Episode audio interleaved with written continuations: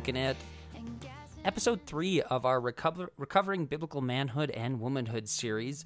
This is off the book Recovering Biblical Manhood and Womanhood by John Piper and Wayne Grudem.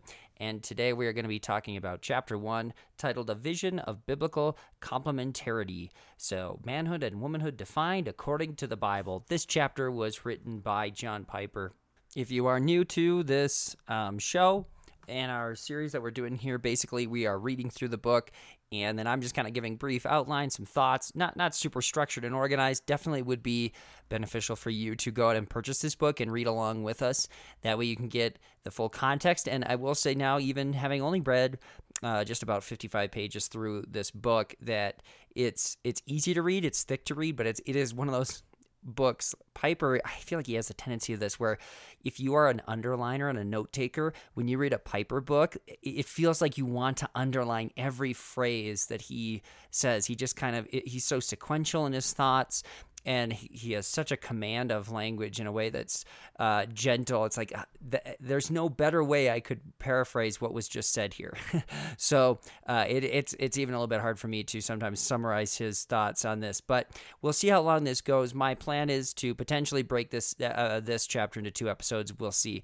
The, the basic structure of this chapter was uh, basically four parts if you count the introduction. We had an introduction to the topic, and then we have a discussion on the meaning of mature masculinity, a discussion on the meaning, I shouldn't say discussion, I'd say definition and then discussion, then a definition and discussion on the meaning of mature femininity, and a biblical vision of complementarity, and then the final section is a challenge to men and women. And I I think this is one of those it's a 15 point challenge, and I want to type it up, print it out, have it just like posted everywhere in my house. Maybe make one of those things where you paint it into your wall.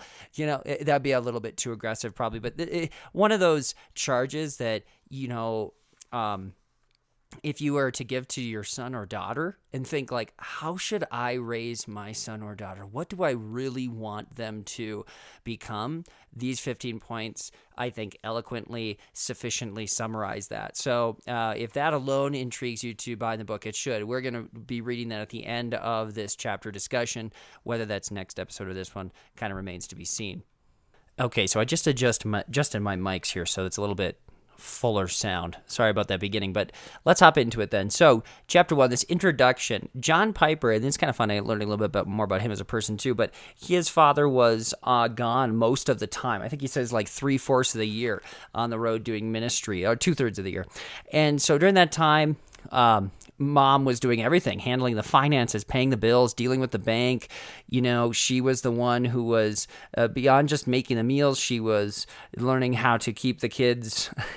uh, she helped with maps and geography. Helped me how to do a bibliography, working in algebra two. She dealt with contractors adding a new basement. She'd put her hand to the shovel.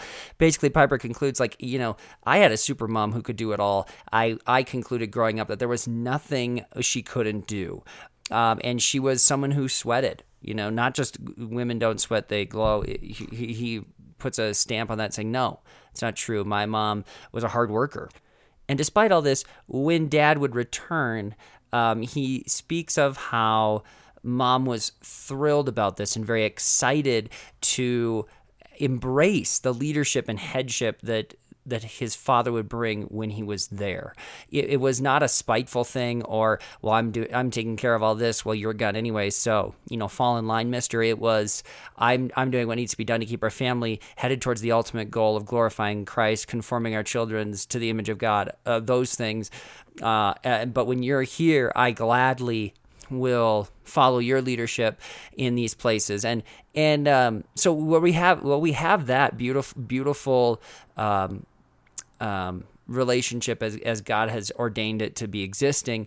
I find it fascinating that Piper really kind of experienced growing up, a, not a not a true like single mom experience, but more leaning towards that um, continuum.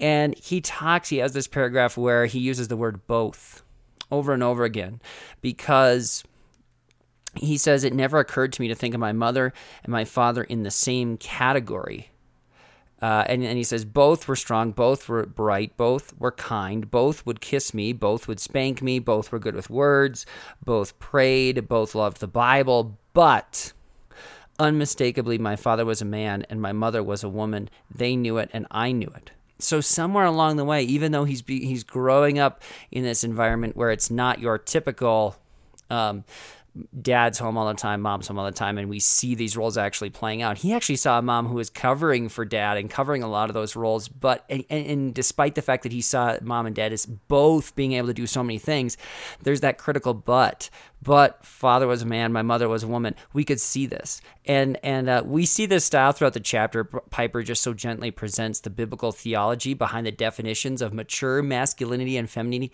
Femininity. I'm gonna struggle on that word the rest of this chapter. Well, at the same time, recognizing the possibility of different literal abilities, uh, different outcomes, like the, this practical specifics of it might somewhat look different, um, kind of in such a way to diffuse the obvious, typical of objections to his statements. And I think what I conclude, I guess, is because he was raised by, well, he concludes this too, because he was raised by parents who lived out the biblical definitions of masculinity and mature femininity, Piper never really viewed submission as being equal with inferiority, right? And he, he, um, in fact, the quote that he says is, it never occurred to me that leadership and submission had anything to do with superior superiority and inferiority. It didn't have to do with muscles and skills either. It was not a matter of capabilities and competencies. It had to do with something I could never have explained as a child, and I've been a long time coming to understand it as part of God's great goodness in creating us male and female. Basically, he saw the biblical design and he couldn't really put, you know, couldn't really explain it as a child, but then later on becoming a pastor, becoming a theologian, he comes to realize the biblical foundation. And he makes this statement uh, saying, uh, There were dimensions of reality and goodness in it that ought to be there in every home. Indeed, they ought to be there in varying ways in all mature relationships between men and women. What he's saying ought to be there are these this distinction that God has made good because of the distinction between male and female. He says that ought to be there. And he, he says later that I say ought because rooted in God. And, you know, we, um, I've been doing a fair bit of studying here on ethics, uh, doing some, listening to some Greg Bahnsen lectures about that. And when we talk about ought, we're making a more moral, an ethical statement, uh, you know, and, and the the opposition to anyone who says you ought to do this should be says who. And if we're rooting something in God, we have an objective uh, moral foundation for that. So Piper sees this in his home, realizes it, can't really understand totally why, but sees it as being deep, sees it as part of being God's great goodness, and concludes after realizing really what the Bible says that, wow, this was God's design, God ordained design for men and women to uh, relate to one another and that's why it ought to be that way. He can say that with authority that this actually is how it ought to be. It isn't simply an opinion, and other people can say, well, I think it ought to be that way. I mean, they can say they think it should be that way, but they are not right in terms of reality. God, this is, they still are living in God's world, and God has designed man and, and woman to relate to one another in a specific way in a way that glorifies him and in a way that pleases the creatures. Uh, God loves his creation. He loves man, he loves woman, and he designed them in such a way that will benefit them to the fullest. And we will be the most satisfied and we will glorify God the most when we are living within his design. So, um, basically, setting up that introduction, he he kind of uh, you know he's gonna he's gonna set out in this chapter to define the differences as God wills them according to the Bible, and um, he does make a couple of points in terms of this chapter isn't going to be the exegetical uh, chapter where it's pulling that so much. He kind of has a uh, two sort of ways you could go about this. We could we could look at thorough exegesis and we could look at another way, and that is commending the beauty as well as the truth of this vision that God has for men relating to women. And that's more what he is going to do in this chapter. Uh, the main thing. It, his main idea is to show the vision of manhood and womanhood as a deeply satisfying gift of grace from a loving God who has the best interests of his creatures at heart. So he does provide a lot of footnotes in here as well, but this isn't the part of the book yet where we've really um, done our homework in terms of exegeting. Here's here are all the verses that say that. Which I guess I'm a little, you know, just as a reviewer coming, I, would actually prefer the first category where we look at a thorough exegesis um, of manhood and womanhood. But whatever, we'll we'll keep rolling with it. So this next part of the chapter uh, is, is quite shocking, actually. What what Piper basically brings up is the fact that theologians, though able to recognize this importance of the distinction between men and women, are unable to define them. And it's shocking to Piper. It should be shocking to us as well. And I think the reason it's shocking is because instead of going towards the objective source available, the Bible, for direction, they, they actually seem to run in step with the world and allow for culture a subjective, developing viewpoint on what it means to be man and what it means to be woman. So, and we, we could title this this show, and I thought about doing it actually, titling the podcast with this quote Dad, what does it mean to be a man and not a woman? Or, Mom, what does it mean to be a woman and not a man? And Piper brings up that you know, the tendency today is to stress the equality of men and women by minimizing the unique significance of our maleness and females. And a lot of energy we see it's being expended today minimizing the distinctions of manhood and womanhood. Um, and we, we, we don't often hear what manhood and womanhood should incline us to do. And he he brings a quote here from Paul Jewett. I'm not sure if I'm saying his name totally right. Um, and he says, uh, this is the part where he's, oh, well, first I'll read. He has two, two quotes from him. One of them recognizing the importance of the distinction, and then the next one kind of being unable to define it. So this first one, this is Paul Jewett, he says, sexuality permeates one's individual being to its very depth. It conditions every facet of one's life as a person. As the self is always aware of itself as an I, so this I is always aware of itself as himself or herself. Our self knowledge is indissolubly bound up not simply with our human being, but with our sexual being. At the human level, there is no I and thou per se, but only the I who is male or female confronting the thou, the other, who is also male or female. And so just seeing this sexuality that that is penetrating the deepest metaphysical ground of who we are, recognizing that. To that we say amen. But then the sec- the second part, stunning to read what Jewett does not know, what man and woman are. He says, some, at least among contemporary theologians, are not so sure that they know what it means to be a man in distinction to a woman, or a woman in distinction to a man. It is because the writer shares this uncertainty that he has skirted the question of ontology in this study. Um, and he says all human activity reflects a qualitative distinction which is sexual in nature, but in my opinion, such an observation offers no clue to the ultimate meaning of that distinction. It may be that we shall never know what that distinction ultimately means, but this much at least seems clear. We will understand the difference, what it means to be created as a man or a woman, only as we learn to live as a man and woman in true partnership of life. Now, this begs the question to Piper. I'm glad he goes presuppositional on this bit uh, because uh, he, he says, uh, what about Jewett's prescription for hope? Uh, he suggests that we discover who we are as a man or a woman by experiencing a true partnership as man and woman. The problem with this is that we cannot know what a true partnership is until we know the nature of the partners. So it's begging the question uh, the only way we know what a man and woman is is by experiencing true partnership as a man and woman. Okay, so a true partnership needs us to define what a man and a woman is. So without defining first what a man and a woman is, we can't be in a true partnership that will allow us to define what a man and a woman is. Um, it is it's circular. It's begging the question, really. So, um, uh, just logically, philosophically, that doesn't make sense. We need to go to an objective place, and that's how he closes this introduction. Well, not quite closes, but but leading us in here. He's saying that, and, and I'll read this quote: "Our understanding is that the Bible reveals the nature of masculinity and femininity by describing diverse responsibilities for man and woman, while rooting these different these differing responsibilities in creation, not convention." When the Bible teaches that men and women fulfill different roles in relation to each other, charging man with a unique leadership role, it bases this differentiation not on temporary cultural norms, but on permanent facts of creation. And he has three verses that, that he has to show that 1 Corinthians 11, 3, 16, for, uh, Ephesians 5, 21 through 33, and 1 Timothy 2, 11 through 14. So basically though here when we're thinking presuppositionally too even like the objective nature of this definition of men and women is critical we are not to follow society and have a developing philosophy on what it means to be a man and a woman. It should be permanent, and it's permanent. It's rooted in creation by the Creator. Um, let's read those verses. 1 Corinthians 11, 3 through 16. But I want you to realize that the head of every man is Christ, and the head of the woman is man, and the head of Christ is God.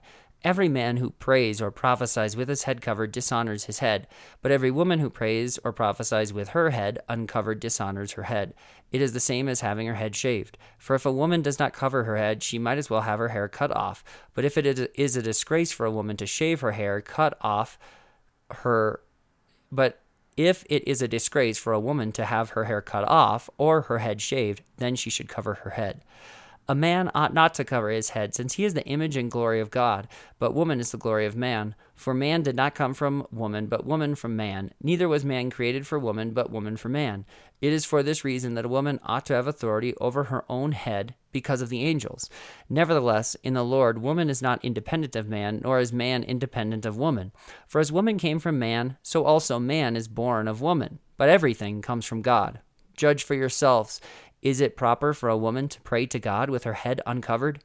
Does not the very nature of things teach you that if a man has long hair, it is a disgrace to him, but that if a woman has long hair, it is her glory? For long hair is given to her as a covering. If anyone wants to be contentious about this, we have no other practice, nor do the churches of God. In Ephesians 5 21 through 33, instructions for Christian households. Submit to one another out of reverence for Christ. Wives, submit yourselves to your own husbands as you do to the Lord. For the husband is the head of the wife, as Christ is the head of the church, his body of which he is the Savior. Now, as the church submits to Christ, so also wives should submit to their husbands in everything. Husbands, love your wives, just as Christ loved the church and gave himself up for her to make her holy, cleansing her by the washing with water through the word, and to present her to himself as a radiant church without stain or wrinkle or any other blemish, but holy and blameless. In this same way, husbands ought to love their wives as their own bodies. He who loves his wife loves himself. After all, no one who ever hated their own no one ever hated their own body, but they feed and care for their body, just as Christ does the church, for we are members of his body. For this reason, a man will leave his father and mother and be united to his wife, and the two will become one flesh. This is a profound mystery, but I'm talking about Christ and the church. However, each one of you also must love his wife as he loves himself, and the wife must respect her husband. And finally, the 1 Timothy 11 through 14 passage, which says, A woman should learn in quietness and full submission. I do not permit a woman to teach or to assume authority over a man. She must be quiet. For Adam was formed first, then Eve, and Adam was not the one deceived. It was the woman who was deceived and became a sinner.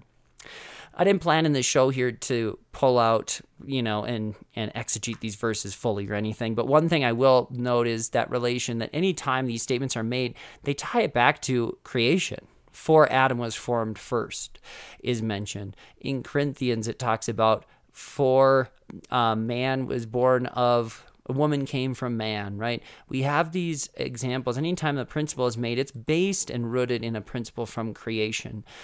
Ephesians as well.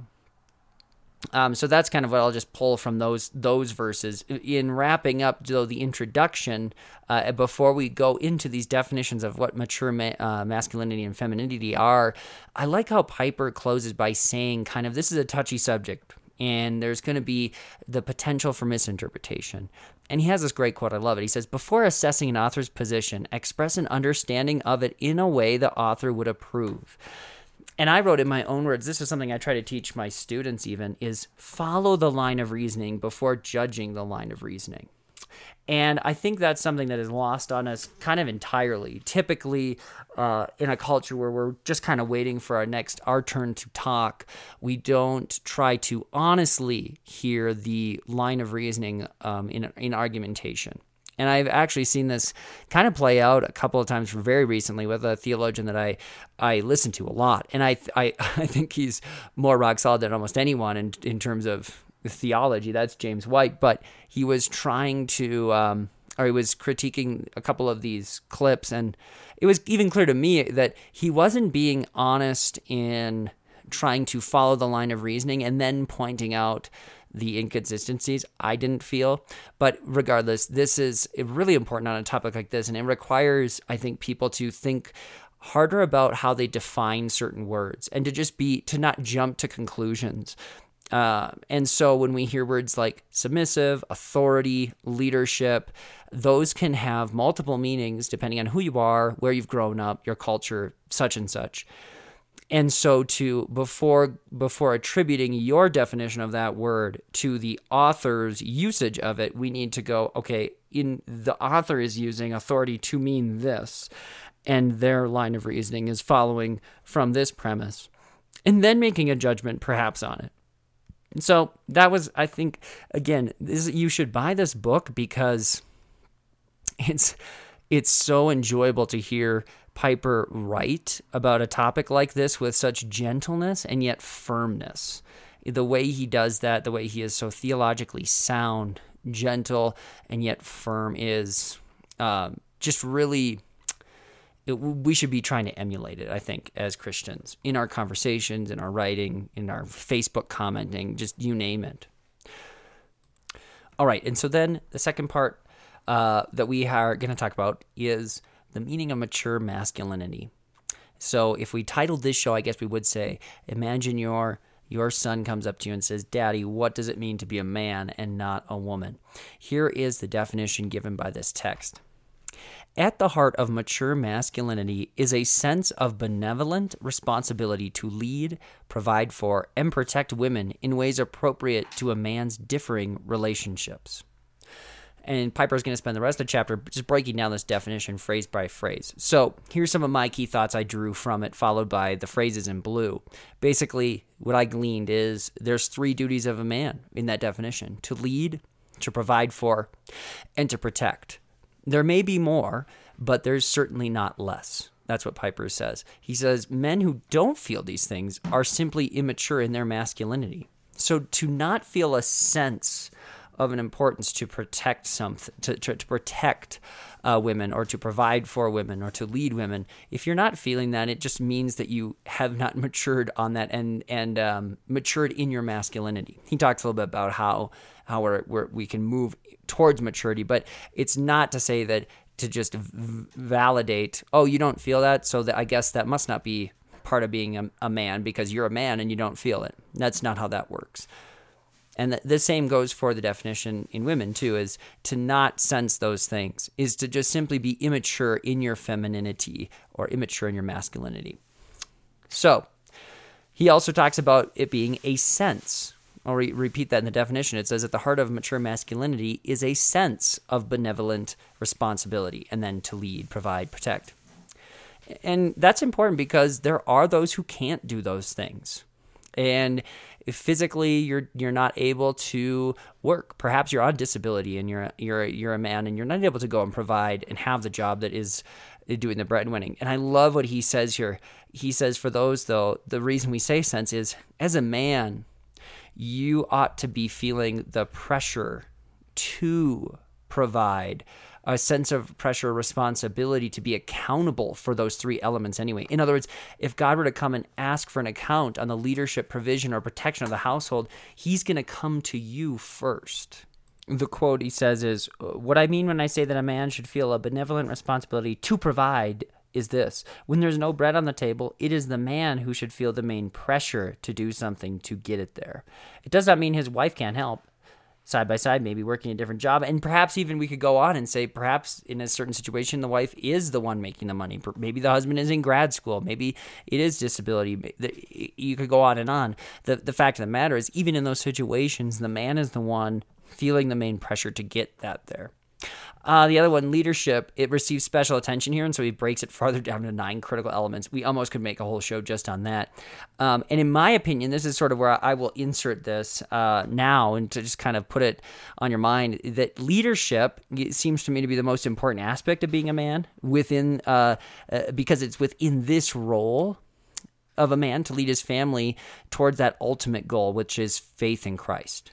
If all the other elements fail, but this one prevails, him and his family will be with the Lord for eternity. So he, the way he defines leadership is you know, to bring people towards a common goal. And when we think about leadership in its highest, most important sense, that common goal for the family is to know Christ salvifically and to glorify Him. Well, that is clearly the highest calling of any human, and so I think that that first aspect actually could hold sway as as the most important priority for a man to to develop. And but it, but before developing, obviously defining correctly, and we're going to get into that with those nine breakdown elements. And finally, the last part, the innate sense of men to be men. This is a point that stuck out to me. Um, I think something that's felt by the unbeliever as well. And if we think about this example, think about a school shooting situation where, um, you know, and I, have been in teachers, I've been in small groups, meetings, on teams with men and women of various ages and experiences and authority.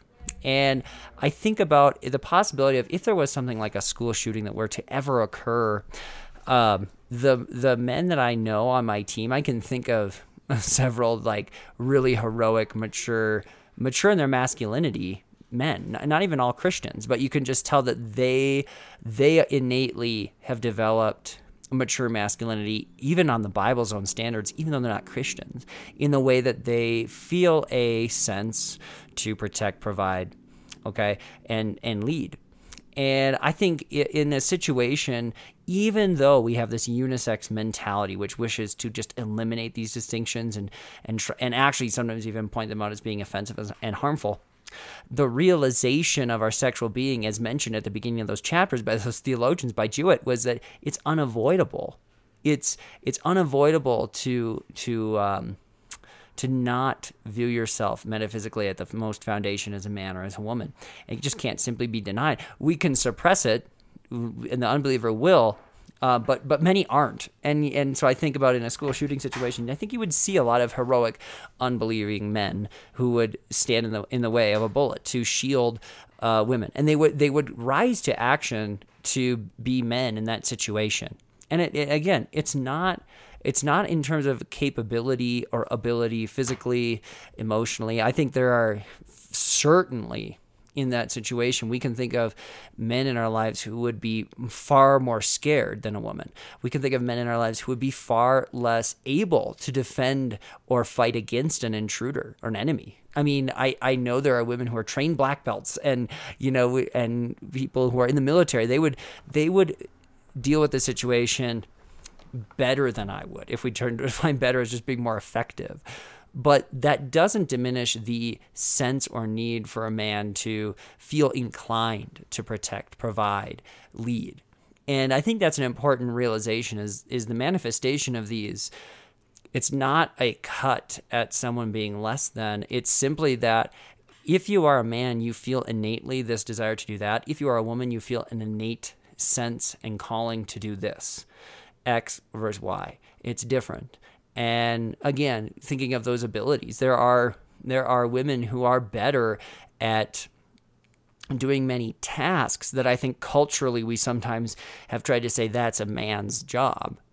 And that is a different discussion almost than what we're looking at this innate sense that God has kind of placed on men and women. That's at least sort of how I um, how I view it because I, I know again going back to that situation where if it was a school shooting, I could think of uh, a very strong, brave woman who's trained to disarm a shooter, and they would be someone that that would be more effective in the situation.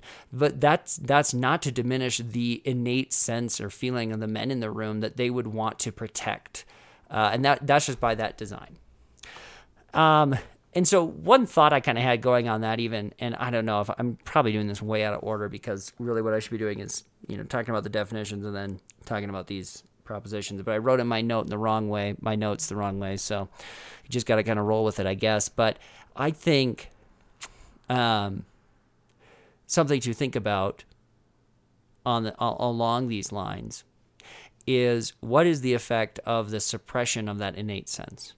So, just in the same way that an unbeliever knows there is a God but suppresses it and can suppress it enough that God will allow them to go their own way, so to speak. When we suppress manhood and womanhood, like we are doing in society, what will be the ultimate effects of that? Piper kind of points it out in terms of you know, having higher rates of divorce, the deterioration of the family, which those two things then have mega consequences on society afterwards uh, in terms of education and raising up of children. And just the the whole infrastructure of society is truly actually built on the stability the the strength of the family. And the strength of the family is predicated on these clear distinctions of men and women because God has designed men and women to relate to one another in a way which benefits them better than another plan. So when we break away that definition of man and women for man and woman first well, that leads to deterioration of marriages and family, and that leads to a deterioration in society. Um, I also thought so. Another question, final, I'll let you ponder this too, is let's say you're opening the door for someone. Oh, uh, you're a man, you open the door for a lady, and they point out your bigotry. What's a good thing to say to them as a Christian? What's a good response to address this? Uh, in a way that will challenge them and potentially point them to Christ, to believe, faith in Him. I kind of was thinking about that as I was reading this chapter as well. Well, I guess so. Now that I ended with my conclusion summaries, let's break it down. Let's break down this definition again. Here's the definition again of mature masculinity. At the heart of mature masculinity is a sense of benevolent responsibility to lead, provide for, and protect women in ways appropriate to a man's differing relationships. So, starting the first word is at the heart of. Again, signaling there's not more. This isn't an exhaustive definition, but there's not less. Sorry. There could be more to masculinity, but not less. How about mature masculinity? What does that mean? So, that's talking about um, if you don't feel these responsibilities toward women to lead, provide, protect, that just means you are incomplete and you need to move towards uh, mature masculinity. Perhaps you even have a distorted uh, masculinity. So, mature would mean that it's a man's sense of responsibility is in this process of growing out of the sinful distortions, out of the limitations, trying to find that true nature um, as a form of love, not a form of self assertion. This should, in its most mature sense, should be uh, materialized as love, not self assertion. Talking about a sense of, and again, this is really important. Uh, a man must not only be responsible, but sense or feel that he is. If he doesn't, he's not mature. And I can actually think of some situations too where there are, I think there are some men that we know who for example, are very mature in their in their in their um, sense of protection, or maybe not mature in their sense of they're mature in how they protect women or provide for them, but they aren't they aren't maybe and in that way they are maybe strong and big. They're physically protecting right? They they they are going to stand in front of their wife or their girlfriend. They're going to protect them from harm physically. They they provide for their family because they have a really high paying job and they are financially secure because of that. But is the sense there biblically rooted that they have kind of cultivated that sense in, in a responsibility to um, glorify God by being a man in the in the way that God created him, him to be. So that sometimes I think can be lacking first of all. So it is important to realize and get those people in your life into the word to go, look, this is why you should be doing these things. You need to cultivate that sense of masculinity. Um, and and I think the outward uh, demonstration of that development is that they will be mature in their masculinity in other relationships other than just those very intimate ones. Because in that last part of the definition, appropriate to a man's differing relationships, it does come into context. As men, we are in contact with women in other situations other than just being in a marriage situation. And if we're single, that's also true. Remember the beginning of this book. This being a man d- doesn't start when you are married. So I think that's one way where that would actually um, come to fruition in some sense. Uh, and so again, kind of what, what, Piper says, when his circumstances don't put him in any relationship where he actually has the possibility to relate to any woman. So that that would be someone who is maybe not actually physically able to relate to a woman, they still can be mature in their masculinity by cultivating and developing that sense of responsibility, that sense of leadership, that sense of a need to protect and provide for. That's very important. And and I think the example we show can can build that into our sons when they are young. Those definitions, um, what that looks like, we can send out um, uh, from a boy who's three or four years old to once they become 18, 19, 20 They are mature in their masculinity, maybe despite even having never dated someone. I, I think that should not be our culture might might think that's crazy. What? But I think that makes almost the most sense. You know, if they are raised by someone, a man who has is mature in their masculinity, a boy by the time they're 15, 16, 17, 18 years old should be developing that maturity as well. They're not married, that doesn't matter. They should have developed that sense of responsibility, that sense to provide and protect, all those senses so that when they are married, those senses are strong and they have the opportunity to carry them out physically and literally. Um and and how, well, how does what does that actually look like as well? I like I like how Piper brings up that the sense need not be actualized directly in order to qualify for mature masculinity. For example, his sense of responsibility will affect how he talks about women and the way he relates to pornography and the kind of concern he shows for the marriages of the men around him. Think about the single man who's at in in the in church right? Being concerned about the marriages of the young families around him. Or vice versa or not vice versa but if it's maybe not just a 20 year old but maybe it's a 50 year old man or a 70 year old man who who is not married, but he would have desire to see those marriages be fruitful and thus would talk with the men and women in those relationships a certain way. They would relate to them in school. This again could go back to 14 15 year old boys. Being mature in masculinity how are they talking about the sexualization of their culture in terms of pornography the grammy awards? Like what is their response to that i mean my gosh, I can't believe I even thought of that, but that's something that should be brought up is what had happened now that is totally normal and was displayed just a few weeks ago at the Grammy Awards was what would be considered a, a very the very least uh, cheap pornography essentially on national television. It's that normalized, and you better believe that it's as normalized as that in fifth, sixth, seventh, eighth, ninth, tenth grade too um, and talk about a challenge to be someone to have standards and view women in a different way. Uh, but that's what we're called to do. And I think so that sense, that the usage of the word sense is very important here. Um, and I kind of already talked about it before, but you know, the sense of responsibility, the sense of leadership, if it, it is the man who should feel the pressure to get the bread on the table, even if they aren't the breadwinner. That's important as well. I starred two two other points from this section. Uh, quote, it says, His sense of responsibility will find expression in the ways he conquers self pity and gives moral and spiritual leadership for his family and takes the initiative to provide them with the bread of life and protect them from the greatest enemies of all, Satan and sin. I think that encapsulates kind of the mo- the key things in terms of leadership. What's the most important thing we are as men leading our family? It's moral and spiritual guidance. So the man, and, and this kind of is thinking about this, like consequentially, a man should be theologically firm and sturdy. They should not be someone wavering in their faith. They should not be unstable in their knowledge of the Bible. We should be constantly in the Word, constantly studying to know more. That is a huge part of our training grounds.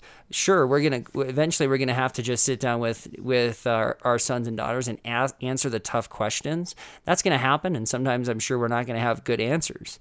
But we should be constantly striving to be ready for those moments so that we answer in a way that's honoring to the truth of the Bible. I, I don't think a, enough men take that part seriously as sort of an education that's ongoing.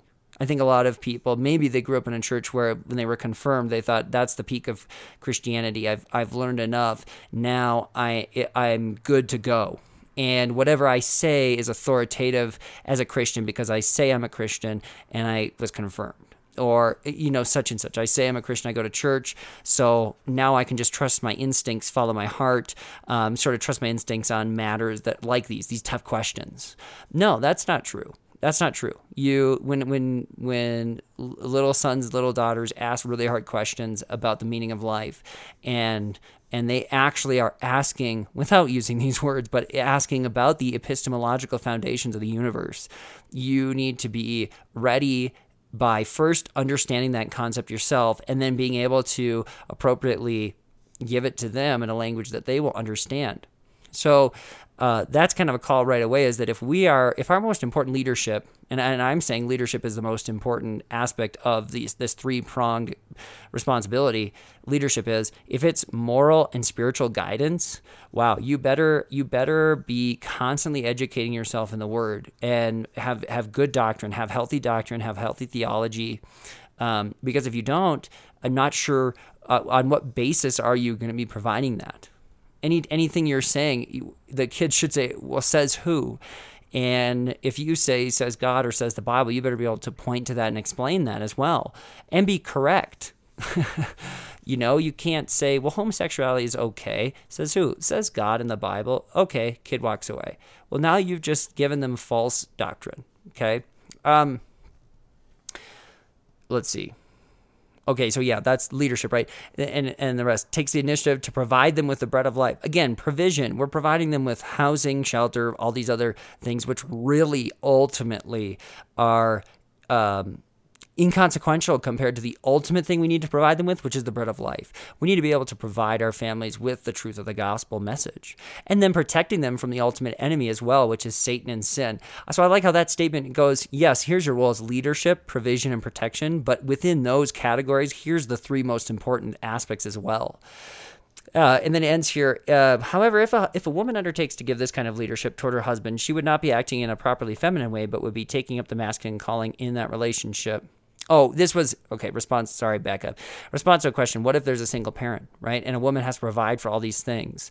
Are these only for men to do? And this is how Piper would answer: A woman is not unduly masculine in performing these things for her children if she has the sense that this would be properly done by her husband if she had one, and if she performs them with a uniquely feminine demeanor and I think that's so summarizes what clearly he had experienced as well was her mom was was following in line with what the Bible said a woman should do, taking up those tasks, but knowing they could have been done, uh, they would be more properly done by a husband just because of the design factor. So maybe even when you think about changing the oil, let's just say Piper's wife is better at changing the oil than than Piper's mom, than Piper's dad. Well, still um, in maybe that's a bad example, but but I I just want to say like in terms of the skill aspect of it, the if that aspect is part of provision, the wife would be thinking, even though I'm more effective at doing this, it is most properly understood as the male having the concern that this is taken care of. Um, and I think that's the part too of a humble man sometimes, although called to have initiative, which we'll get to later. But a man can definitely still delegate task, which culturally some people might say is more the role of a man. Um, but still, the sense of responsibility and the sense of pressure is in that leadership role is is for the man. And I think if that's the case, that explains why when dad is home, Piper's mom was was joyous to hand over that reins or to fit in and to um, to, in a holy way, submit to his leadership and guidance, both from a moral, spiritual standpoint, and to allow uh, him to lead in prayer and him to lead in some of those discipline things, even though obviously mom had to be teaching and disciplining the kids when he was gone and leading them in prayer. Those things don't just go away. So I can think of an example even at my own house, I think, where, you know, one thing whenever we pack to go on a trip, Christy is much more geometric and can pack very efficiently. She just is very good at it and thinking practical practically. I think that's a task. Uh, I grew up where my dad was probably more in charge of that, more really good at packing the car for a long camping trip. Well, that's Christy's job, or not just job, but it's her skill set. Um, and and in the uh, in terms of preparing you know, meals or planning out buying groceries or just kind of visualizing those needs, I think I have actually a better ability at doing that efficiently, you know. Um, some people could probably challenge who makes better food quality wise, but I would just say, just for example's sake, the those two are two examples of skills but the idea of provision within either one of those an initiative within e- either one of those the pressure still falls on me so whether or not i'm saying that that well, um, yeah, Christy, can you pack the back of the car? I'm going to gather the food we'll need for the next three days, right? The pressure of the packing of the car being done well still is ultimately resting behind me because that's part of that protection part. I, I, at least that's a little bit how, from just an application standpoint, I'm sort of feeling that. Is sure the weight of that still is felt from the man because it kind of falls into that protect and provide thing. Now, when we when we start talking about how these fit together, because that's so important, the response from the from the woman to strengthen the man in his leadership, that is also critical because I think going along right right away there is a tendency coming from a secular worldview, especially to go, it kind of seems to me like what Piper is suggesting is the man is totally fine on his own. He has these three things that he should be doing to develop mature masculinity. And um, he could be single, it wouldn't really matter. He could still be fully mature in this. But a woman really needs a man in order to express her femininity. Um, and, and I think that's a little bit of a straw man because the reality also is that those expressions of masculinity are enhanced by the woman who is mature in her femininity and the woman who affirms, nurtures, and receives the strengthening, worthy leadership of a worthy man is is what turns the engine of that man to be a better leader, protector, and provider. So uh, I don't know if there's really a good ample analogy, but the bottom line is they need each other. Um, a man to be as protective and providing for and as good of a leader as possible needs a woman who knows how to nurture, affirm, and receive. I should say in a different order affirm, receive, and nurture those characteristics in the man. And so that's where it, it really is like the the man is also dependent upon that woman in a certain sense. In the sense, however, that going back to single, married, whatever, a man can be mature in masculinity without having a spouse or a girlfriend. Um, and and vice versa, a woman could be mature in femininity without that as well. Um, but the beauty of the relationship together is that they kind of work as this wheel that turn each other. I think that's kind of a really beautiful aspect that you know, after reading this chapter has kind of come alive to me as well. Um, so these definitions for masculinity and femininity in the chapter are very similar, but but they're just so cohesive as a unit is probably a bad way of saying it, but that's that I don't know, that's how it feels to me. So I, I can tell already I'm not going to get to through all the things I should be. How about benevolent? What about that part about the definition? That just means for the good of women.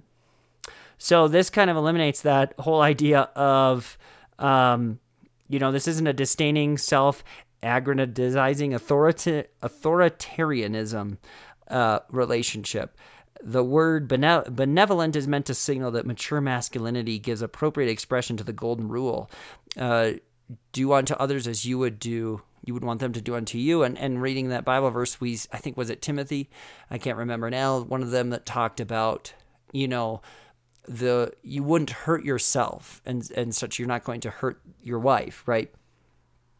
That that's clearly related. Even paul relates as i think piper talks about that later on in this chapter as well responsibility that that touches on the next quote there. Um, so the, the, again the whole definition at the heart of mature masculinity is a sense of benevolent responsibility. So it's benevolent in that it's beneficial for the woman as well and it's a responsibility an accounting. The man is uniquely called to account for those three things leadership provision and protection in relation to woman.